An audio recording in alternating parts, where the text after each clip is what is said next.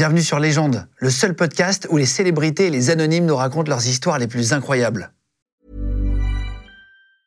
Hiring for your small business? If you're not looking for professionals on LinkedIn, you're looking in the wrong place. That's like looking for your car keys in a fish tank. LinkedIn helps you hire professionals you can't find anywhere else, even those who aren't actively searching for a new job but might be open to the perfect role. In a given month, over 70% of LinkedIn users don't even visit other leading job sites. So start looking in the right place. With LinkedIn, you can hire professionals like a professional. Post your free job on linkedin.com slash people today.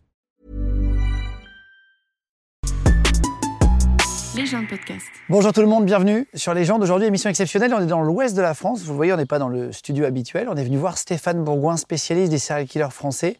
Euh, que j'ai reçu dans toutes les émissions précédentes que j'ai pu faire, à la radio, sur Internet, etc., même à la télé. Et après, il y a Quatrième œil en 2020 qui a fait, euh, donc c'est une chaîne YouTube qui a fait une série de vidéos sur lui, comme quoi il aurait menti sur certaines choses. Euh, il l'avoue en mai 2020 dans Paris Match qu'il a menti sur une vie de mensonge exactement. je voulais venir lui poser des questions pour qu'il m'explique, pour comprendre pourquoi il avait fait ça, qu'il nous explique ce qu'il avait vraiment fait, ce qu'il n'a pas fait, et qu'on ait le temps de discuter. Il nous a reçus dans son jardin. Bonjour Stéphane. Bonjour Guillaume. Merci de nous recevoir. Je sais que tu fais pas beaucoup d'interviews depuis euh, ce moment-là. On te voit rarement en vidéo. Euh, on s'est déjà côtoyé pas mal de fois. On s'est vu, euh, donc je disais, à la télé, à la radio, etc. là, on est venu te voir jusqu'à chez toi pour, pour comprendre ce qui s'est passé. Il y a eu beaucoup de mensonges. Tu vas nous expliquer. beaucoup de vérités que tu as un petit peu grossi à commencer par ta femme. Tu m'avais euh, d'ailleurs euh, parlé d'elle dans le QG. Euh, tu m'avais dit que tu avais commencé à étudier un peu les serial killers. Alors, c'est pas une fascination que tu as autour des serial killers, mais c'est, comment on peut dire ça? C'est une, une passion? C'est un intérêt majeur, oui, puisque, mis à part mes 4-5 premiers bouquins, tous les autres sont consacrés plutôt d'ailleurs à des serial killers anglo-saxons que français. Parce que sur les serial killers français, j'ai fait notamment un bouquin sur Fourniret et un bouquin chez Albin Michel qui s'appelle Les tueurs sont parmi nous. Tu as sorti beaucoup de livres? Euh, Depuis 83, donc depuis 40 ans, euh, j'ai sorti plus de 80 livres. Tu disais que tu avais interviewé 70 serial killers, que tu aurais enquêté pour le FBI, que tu avais même failli te faire tuer par l'un d'entre eux. Un jour, tu, nous avais expliqué ça. Euh, que ta femme a été tuée, violée, découpée en morceaux par un serial killer. Euh, et c'est ce qui t'avait donné envie de les, étudier. Euh, c'est ce que tu expliques. Et donc en 2020, avoue que tout ça n'était que mensonge. Alors, qu'est-ce qui est mensonge, qu'est-ce qui ne l'est pas? Tu vas nous l'expliquer là. Euh, ça a été difficile à avouer? En fait, non, ça n'a pas été difficile à avouer. Et bien avant, je l'avais reconnu dans un journal régional, l'Union de Reims avec le journaliste Philippe Dufresne, Paris Match a repris euh, un certain nombre d'éléments qui étaient parus. Euh, Là-bas? Il y a des. Mon mensonge principal que j'assume totalement et que je referais à nouveau si je devais le refaire, c'est que effectivement j'ai inventé une fausse identité. J'ai dit que c'était une compagne euh, Eileen qui avait été assassinée près de Los Angeles par un tueur en série, un mensonge que j'avoue, qui m'a libéré de, de, l'avouer, je dois le reconnaître. D'ailleurs, comme mes autres, euh, plutôt que mensonge, je dirais exagération. Euh. Alors j'explique pourquoi j'ai menti en inventant cette identité. C'était pas une compagne, c'était une petite amie que j'ai rencontrée à trois reprises, avec qui j'ai eu non, puisqu'on n'a pas vécu ensemble. Euh, j'ai eu trois fois des relations intimes avec elle. Elle était étudiante, ça se passait en 74 ou 75, donc j'avais une vingtaine d'années. Je vivais aux États-Unis. Donc tu as vraiment vécu aux États-Unis? Ah, j'ai vraiment vécu aux États-Unis. Mon quartier général, c'était 155 Est 55e rue, euh, appartement 11H, chez mon grand copain, un réalisateur qui s'appelait, puisqu'il est décédé il y a quelques années, Beau Buchanan. Je travaillais notamment pour sa société de production. C'était entre tout près de Lexington Avenue. Et de là, euh, j'allais très souvent traversé les États-Unis pour aller interroger des réalisateurs ou des auteurs que je traduisais, comme par exemple Robert Bloch. Mais t'avais quel âge? T'avais 20 ans? J'avais une vingtaine d'années, oui. Euh, et à partir de là, euh, je faisais tout le temps des allers-retours entre les États-Unis et la France. Donc cette petite amie, elle euh, faisait des études elle m'avait expliqué qu'elle avait des difficultés. Comme tu le sais, ça coûte très cher de financer des études aux États-Unis. C'est pas gratuit comme chez nous. Et donc, spontanément, je lui avais proposé de l'argent pour financer ses études, qu'elle avait accepté. Je reviens en France et je reste en contact avec elle. J'essaye de la joindre au téléphone. Ça ne répond jamais. Et lorsque je reviens aux États-Unis, je cherche à nouveau à la rencontrer parce qu'elle me plaisait beaucoup. Et pas de réponse à sa ligne téléphonique. Et lorsque je me rends sur son lieu de travail, j'apprends qu'elle a été assassinée et peu de temps après, son assassin a été arrêté et c'était et c'est toujours un tueur en série. Euh, voilà où est né mon intérêt pour les serial killers. Pourquoi j'ai menti? Parce que je ne voulais pas que ses proches, euh, elle avait aussi un frère, si je me souviens bien, ou deux, je ne sais plus exactement, euh, pensent que euh, si je lui avais donné de l'argent, c'était parce qu'elle s'était peut-être, entre guillemets, prostituée. D'où le fait que j'ai inventé une fausse identité d'une compagne, parce que j'ai voulu cacher euh, ce fait. Sa famille n'aurait jamais su euh, sans dire son nom, tu vois. C'est pas une vraie raison de mensonge, ça. C'est pour sa mémoire aussi, euh, et puis parce que. Mais sa mémoire, c'est pas le meilleur moyen de lui rendre hommage en mentant. Est-ce que c'est parce que tu as besoin d'être invité sur les plateaux d'être Non, euh, pas du tout. Hein. Non, non ça, je n'invente absolument rien. D'accord. Par contre, j'assume tout à fait, oui, j'ai menti en inventant l'identité d'une compagne, etc. Parce que euh, je me suis dit, à l'époque, peut-être que euh, les enquêteurs auraient découvert qu'elle avait une rentrée d'argent inopiné aurait peut-être enquêté là-dessus et voilà pourquoi j'ai pas voulu jamais révéler son identité. Moi, comme, je pense comme beaucoup de gens qui ont regardé nos émissions, les tiennes et, et lu tes livres, euh, tu es très intéressant à écouter parler. Et tu donnes beaucoup de détails et tu es passionnant. C'est pour ça qu'on a fait, je pense que tu es un des rares invités que j'ai autant invité dans tous les médias que j'ai eus ou que j'ai fait. Et c'est pour ça qu'il y a des gens, je pense, qui ont été. L'amour se transforme en haine parfois. Des gens qui ont été tellement passionnés par ce que tu as dit, qui se sont sentis un petit peu trahis. Et tu, le dis dans, dans, Paris Match, je crois, tu dis c'est un peu de la mythomanie. C'est-à-dire que tu avais besoin d'amour, c'est ça? D'un point de vue psychologique, on appelle ça le syndrome de l'imposteur. C'est-à-dire, euh, là, il faut que je remonte aussi à mon enfance. J'ai eu des parents qui ont eu euh, des carrières absolument exceptionnelles. Euh, mon père a fait la guerre 14-18 en trichant sur son âge dans les tranchées. Il a été un des responsables du débarquement en Provence. Il a sauvé euh, pour le président Nasser les temples d'Abu Simbel en Égypte lorsque on allait inaugurer un barrage. Ma mère a eu un mari décapité par Hitler, son premier mari. Ensuite, elle a aidé la résistance alors qu'elle travaillait comme traductrice pour l'occupant nazi et elle a sauvé euh, le port de Saint-Malo. D'ailleurs, il y a eu au moins un livre, Francisca, qui a été écrit sur elle euh, et qui est sorti il y a 2-3 ans. Et moi, j'ai toujours eu l'impression d'être en quelque sorte euh, le bon à rien, qu'il n'allait arriver à pas grand-chose. Mes parents rêvaient que je fasse une grande école, euh, comme peut-être euh, Polytechnique, euh, que je sorte dans la botte dans les premiers. Et moi, j'étais passionné de cinéma. J'allais, dès mon adolescence, 5-6 fois par jour à la cinémathèque de la rue d'Ulm. Je quittais l'appartement de mes parents dès l'âge de 15 ans en secret la nuit pour voir les séances à minuit à la cinémathèque de Chaillot. Euh, je ne voulais pas mener de grandes études. J'ai quitté euh, ensuite le lycée, euh, puis j'ai passé par la suite au débeauté le bac que j'ai eu comme ça en tant que candidat libre. Et j'ai toujours eu l'impression de décevoir mes parents et peut-être de ne pas être à la hauteur. D'où ce besoin d'exister. Quand je finis un livre aussi, encore maintenant, je pense que j'aurais pu faire beaucoup mieux. Donc j'ai toujours ce, symptôme euh, d'insatisfaction chronique et de penser que j'aurais pu faire beaucoup mieux.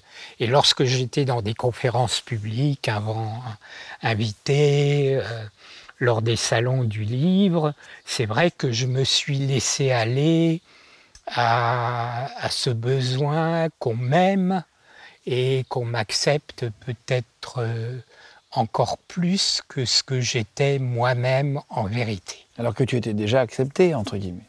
Voilà. Tu aurais été intéressant sur mon plateau sans avoir à rajouter ces trucs-là. Mais ça, tu t'en rendais pas compte Oui, mais par contre, beaucoup de choses euh, qui ont été déclarées à mon sujet sont totalement fausses. Euh, certains, encore récemment, ont dit que j'ai jamais rencontré un seul tueur en série alors que rien que sur YouTube, il y a 14 euh, entretiens avec des tueurs en série. Oui, il y a des photos qui existent, des vidéos, ça c'est sûr. vidéos qui existent.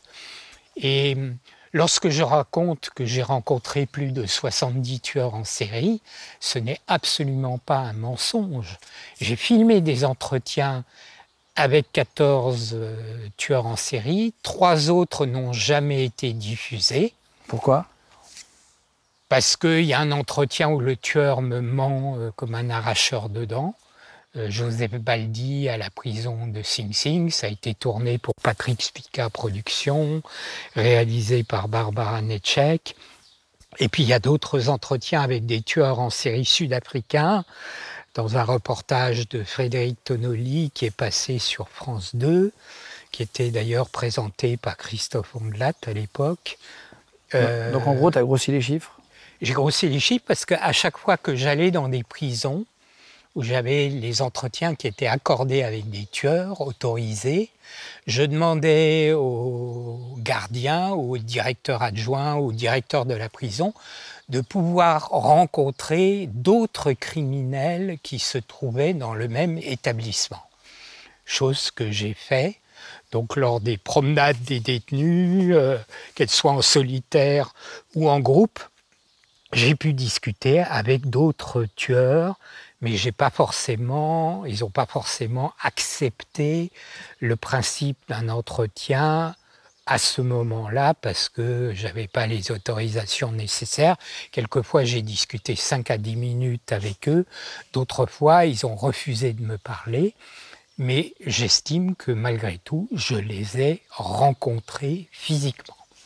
Moi, quand je t'ai reçu après, j'ai reçu pas mal de messages. Effectivement, il paraît que c'est un menteur, il paraît que ci, il paraît que ça. Quatrième œil production, donc qui est une chaîne YouTube, sort des vidéos. Il donne des, exemples assez précis.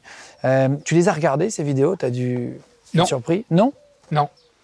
Euh, je ne regarde jamais, euh, et déjà bien avant, hein, des décennies.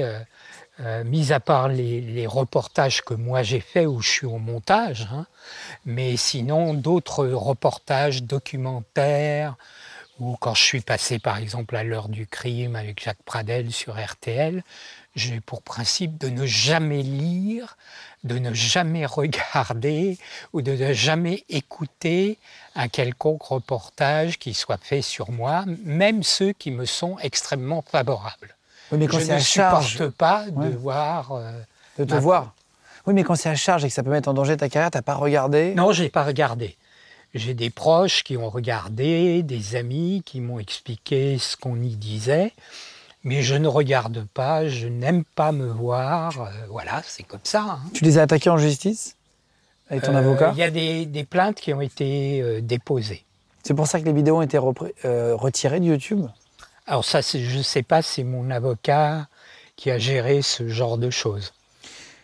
En mai 2020, euh, dans un entretien sur, avec Paris Match, exactement, euh, tu, décides de dire la vérité. Et là, tu dis que tu as menti euh, sur beaucoup de choses, etc. tu aurais pu nier les faits. tu, tu, tu l'as mal vécu cette période quand même? Qu'est-ce que ça t'a fait, toi? Paradoxalement, au départ, je suis soulagé quand j'admets avoir menti euh, auprès de ce journaliste Philippe Dufresne de l'Union de Reims, et puis ensuite euh, dans d'autres médias où j'étais interrogé. Et en même temps, je m'attendais évidemment à. Est-ce que ça tombe à un moment donné? Bah oui, bien sûr. Tu t'es demandé hein. comment ça tenait aussi bien?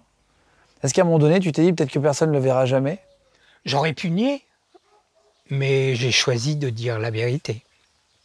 Ça m'a soulagé. Ça t'a fait du bien, ouais Oui, parce que c'était quand même un poids qui me pesait, même si euh, certains des mensonges peuvent plutôt être considérés, pour ma part, euh, comme des exagérations. Par exemple, je dis que j'ai suivi des formations au FBI à Quantico. C'est faux, j'ai été à Quantico, j'ai tourné des reportages, j'ai filmé des, tu y es vraiment allé? Ah bah bien sûr, ça figure dans mon documentaire Serial Killer Enquête sur une déviance qui a été fait pour France 3 où ils m'autorisent, c'est la première fois qu'ils autorisaient quelqu'un à assister à une réunion de profilage sur un cas en cours que j'ai pu filmer. Et j'ai filmé des entretiens avec certains de leurs profileurs les plus connus, Roger Depew ou John Douglas, l'auteur de Mindhunter, avec qui j'ai discuté longuement. Donc oui, ces reportages existent, mes interviews avec eux existent en vidéo. J'ai été à Quantico, euh, j'ai rencontré beaucoup de profilers. Tu les as rencontrés, mais tu n'as pas en gros été formé Non, j'ai pas été formé. C'est là où tu dépassais un peu la limite. Voilà. J'ai exagéré Moi, tu m'avais dit, lors de mes tu conférences. Dit, tu m'as mytho aussi. Tu m'avais dit que Mindhunter, en fait, c'était ton histoire. Oui, non, mais je t'en veux pas, je t'en veux pas, c'est la vie. Eh oui, tu m'avais dit, tiens, c'est moi qui ils ont remis dans une série américaine, etc. Tu verras dans quelques mois. Et j'avais ah regardé. Ah non, dans la série américaine, ils ont repris en fait un certain nombre de mes entretiens avec l'acteur euh, Cameron Britton qui joue le rôle de Ed Kemper. Oui. Et ça, tout à fait véridique dans la série. Hein. Mindhunter, ils ont utilisé. Ils ont pris des échanges de toi, c'est ça Mes échanges avec Ed Kemper. C'est pas moi qui suis euh, ou mon personnage euh, qui suis dans la série. Les gens de podcast. Euh, tu disais en, 2017 que tu as commencé à, à, parlé de ta rencontre avec Charles Manson. C'était le, lendemain de sa mort, je crois. tu l'as vraiment rencontré Tu l'as vraiment interviewé? Alors, j'ai discuté avec Charles Manson parce qu'il était dans la même prison que Ed Kemper, le géant qui fait 2 mètres 15, euh, qui est euh, le héros entre guillemets de la série Mindhunter, là, sur lequel j'ai écrit plusieurs livres. Que tu as rencontré, Ed Kemper Ah bah oui. Hein. Euh, d'ailleurs, quand on me voit à côté de lui, je fais plutôt nain de jardin. Donc lui, tu as des photos, il y a des vidéos Il y a des vidéos, il y a des photos. Lui, c'est le plus euh, connu des serial killers euh, dans cette série-là. Oui, à cause de la série Mindhunter. Hein. Euh, Donc ça, c'est vrai. Oui, et lors de, sa lorsque je visitais la prison de Vacaville, euh, qui s'appelle CMF, California Medical Facility, il y avait un certain nombre d'autres criminels qui étaient incarcérés.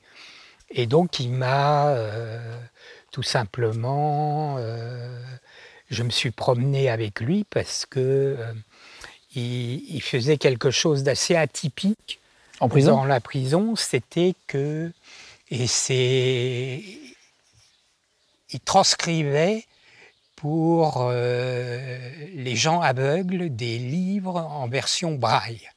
Donc c'est sa voix qu'on entend sur beaucoup de livres audio qui sont encore disponibles maintenant de sur Audible. De, non, de Ed Kemper. Ah bon? Oui. Ah, il faisait le doublage de, livres Non, il transcrivait en, audio. Oui, c'est ça. Donc l'audio c'est étudier les livres. Ouais, ouais. Et il a fait des, bouquins, euh, il en a fait des dizaines. Hein. Et il m'a présenté à un moment dans les couloirs à Charles Manson, avec qui euh, j'ai discuté le bout de gras pendant à peu près euh, cinq minutes, mais qui a refusé le principe euh, d'un entretien filmé avec lui. Est-ce que à un moment donné, tu t'es dit que tu ressemblais au serial killer? Est-ce qu'à un moment donné, tu deviens un peu pas fou à force de bosser dans cet univers, mais est-ce que tu deviens pas un peu plus sombre? Disons que c'est rencontrer des tueurs en série, c'est pas quelque chose de simple. hein. Pendant les deux trois euh, nuits qui précèdent mes entretiens, où je prépare mes questions sur des fiches Bristol. D'ailleurs, dans, un- documentaire, j'ai oublié lequel, euh, le réalisateur me filme en train de préparer mes questions. Dans la nuit qui précède mon entretien avec un tueur en série, je n'arrive pas à dormir. Mais euh, lorsque l'entretien démarre, je suis à fond dans ce que je fais et du coup, euh, je n'ai plus aucune peur, euh, aucune crainte, je suis totalement dans ce que je vais faire. Et en fait, mes fiches me servent euh, à me rassurer, mais je n'utilise même pas mes fiches et mes questions. Le, seul tueur qui m'a quelque peu intimidé, c'est Ed Kemper.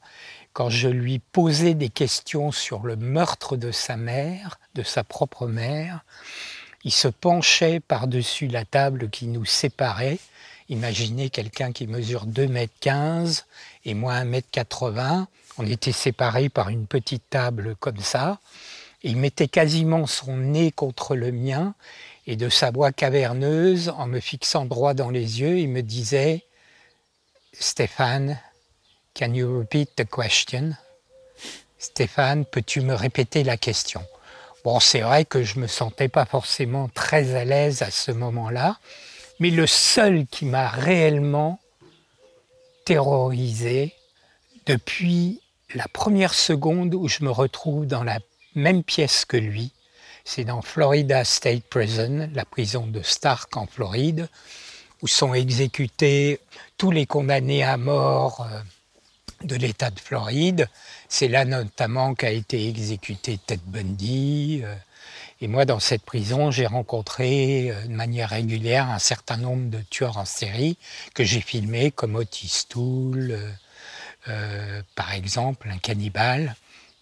Le seul qui m'a vraiment terrorisé, c'est Gérard Schaeffer, qui était à ce moment-là shérif adjoint et qui a été accusé de 34 meurtres de femmes.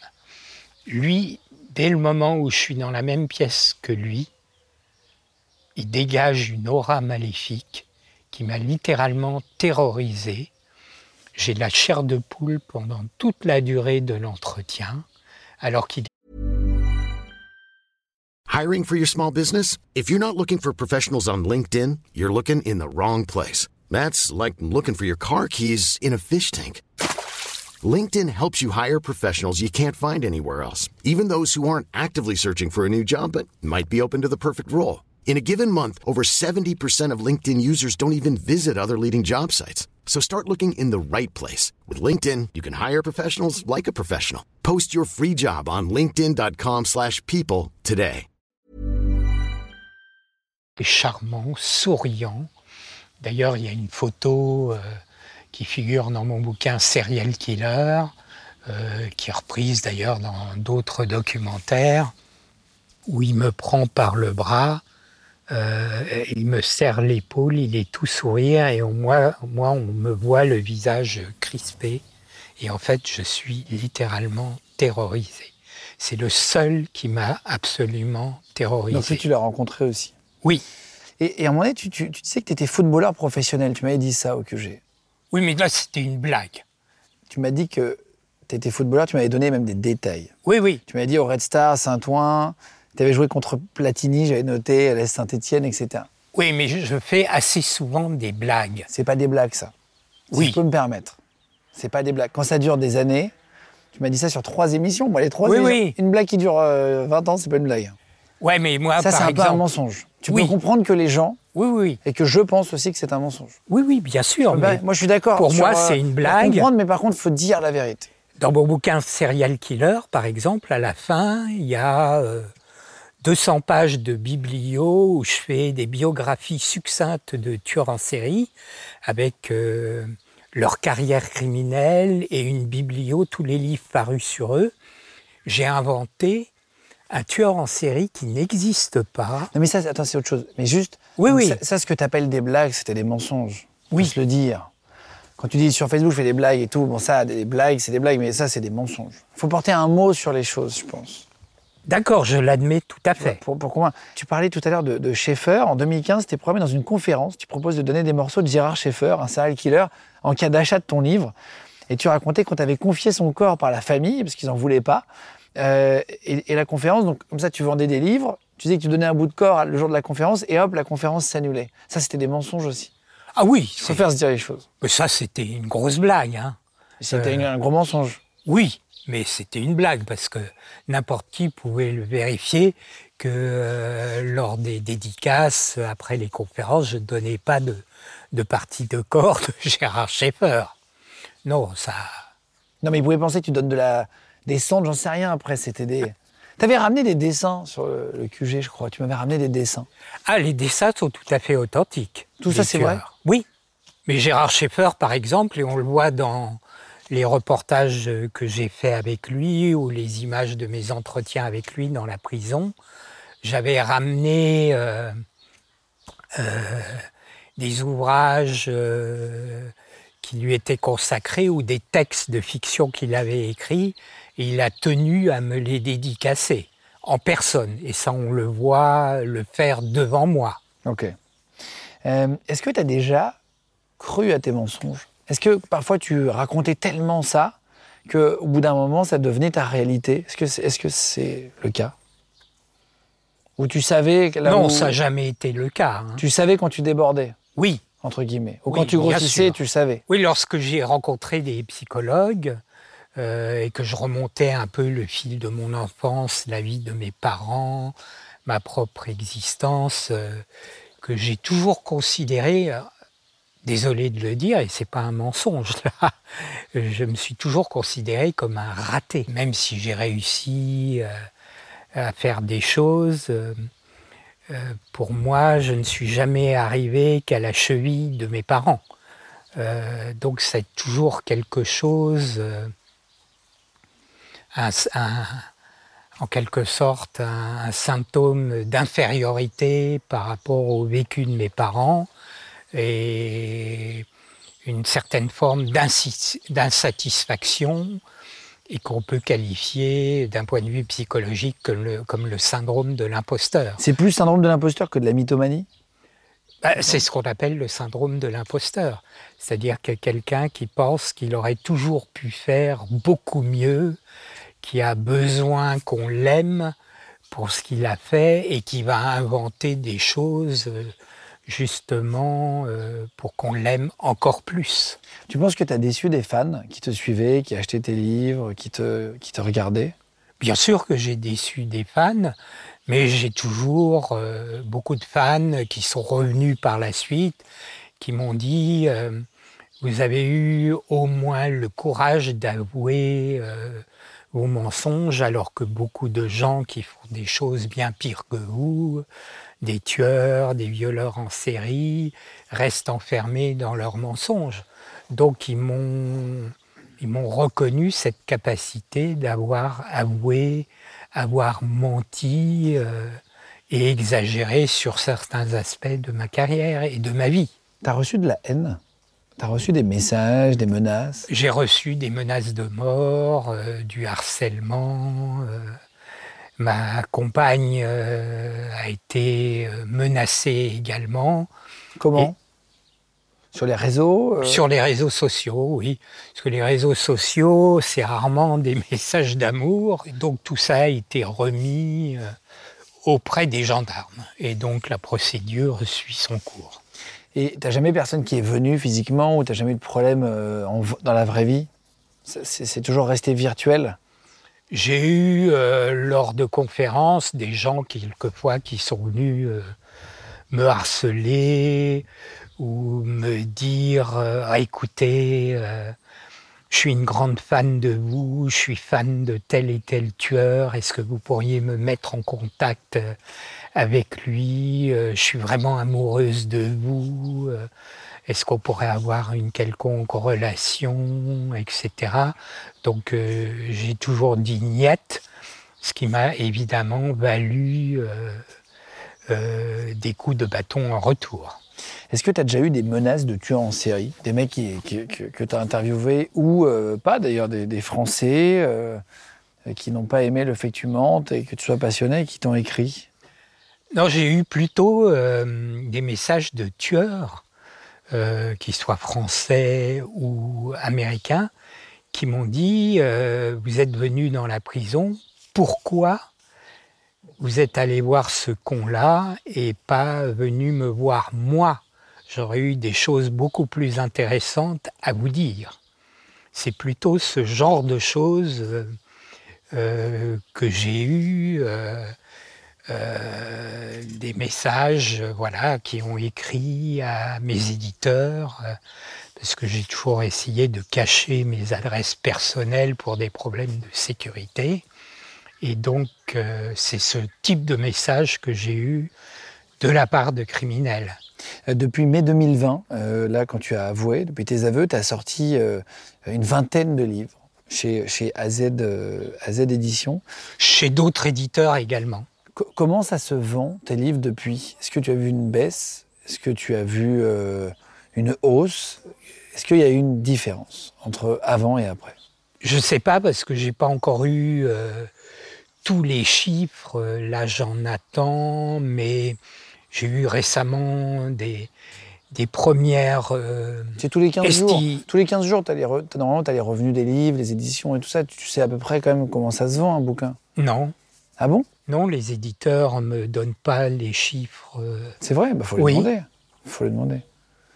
Mais par exemple, je sais que mon Jeffrey Dahmer euh, a été réimprimé alors qu'il est sorti il y a quelques mois.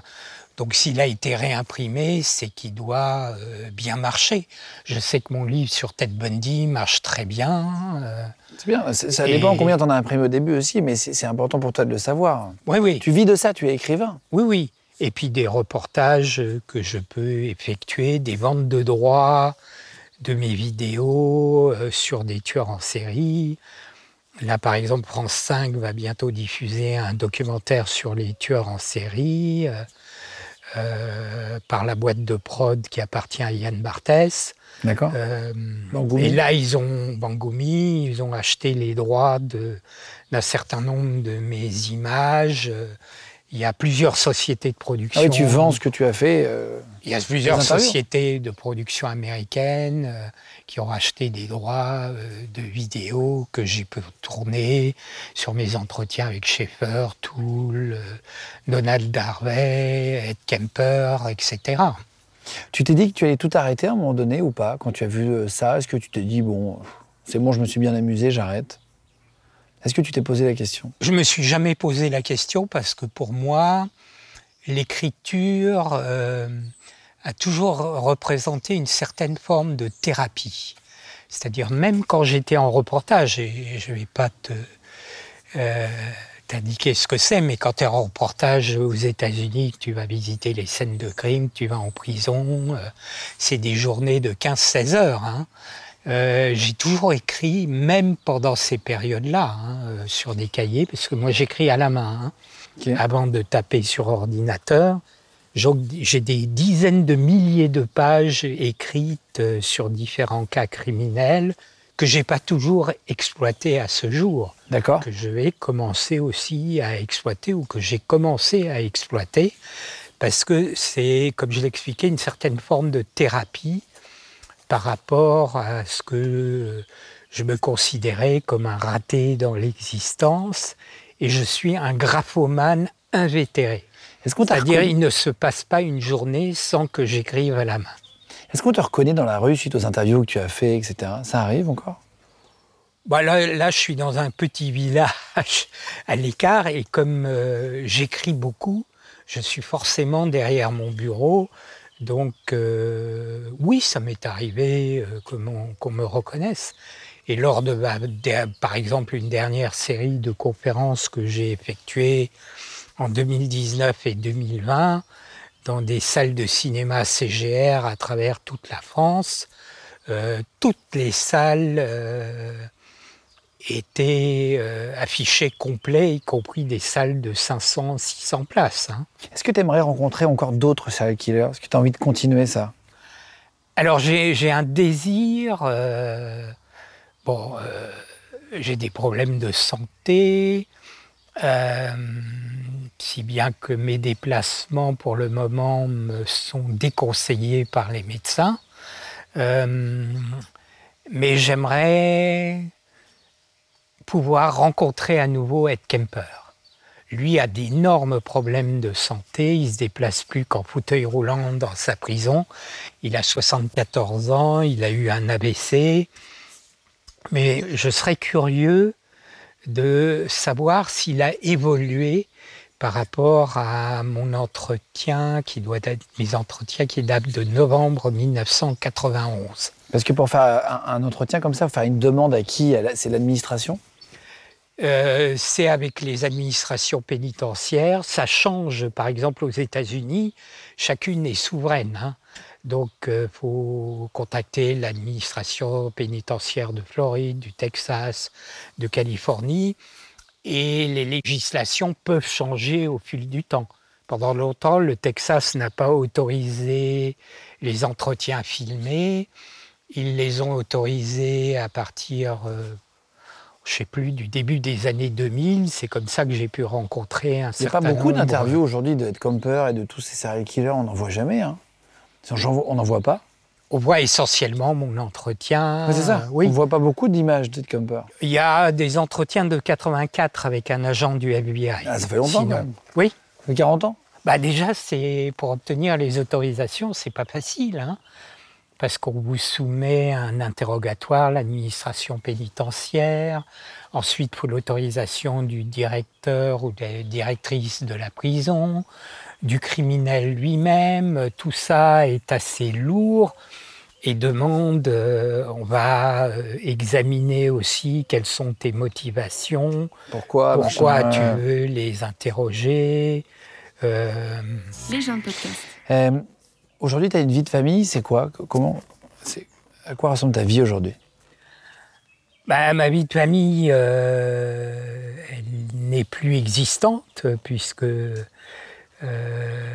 ma compagne s'est séparée de moi, elle a trouvé un nouveau compagnon.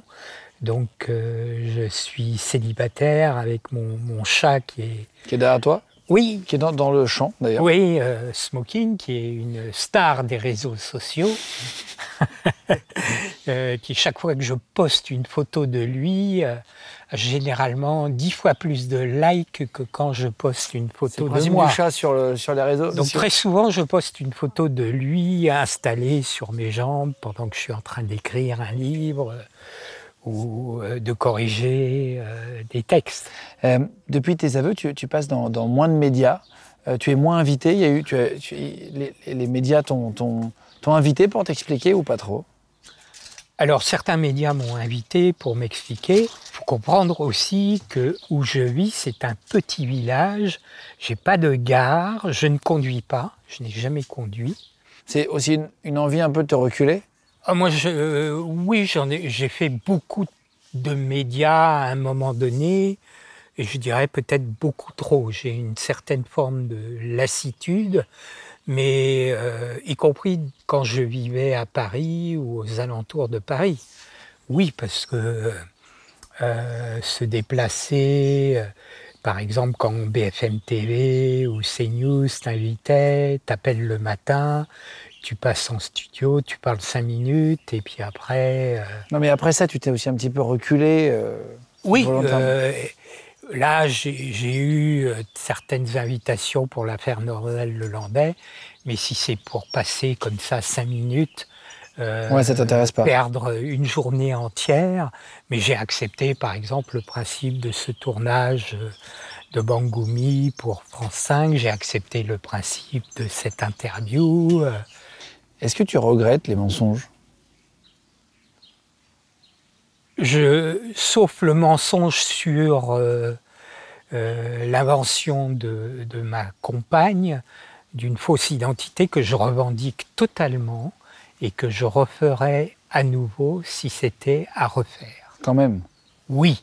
Tu regrettes, mais tu referais Je regrette, mais je referais parce que je n'ai pas envie d'indiquer qui était ma petite amie, mais tu n'aurais euh, juste pu rien dire sur cette période-là. Oui, mais en même temps, là, pour une fois, c'était la vérité sur ce meurtre d'une oui, petite ça, amie. Ça. Mais oui, oui, c'est ça, mais tu aurais pu raconter son anecdote sans dire que c'était ta femme. Tu referais ça, du coup? Oui, je le referais. Par contre, pour tous les autres, oui, j'ai des regrets. Parce que je n'avais pas besoin de le faire. on peut estimer au vu de ce que j'ai fait que j'ai déjà eu une vie euh, et une carrière et qui mérite un certain intérêt. Pour finir, qu'est-ce que tu aimerais faire là? Ça serait quoi la suite pour toi? Bah Déjà de, euh, de pouvoir assister à l'apparition de mon centième ouvrage. J'aimerais écrire 100 livres? Au moins. Là, j'en ai déjà 9 qui sont prêts. Et tu es à 82 Oui. Mais j'ai encore euh, des dizaines de milliers de pages. Là, bientôt, je déménage.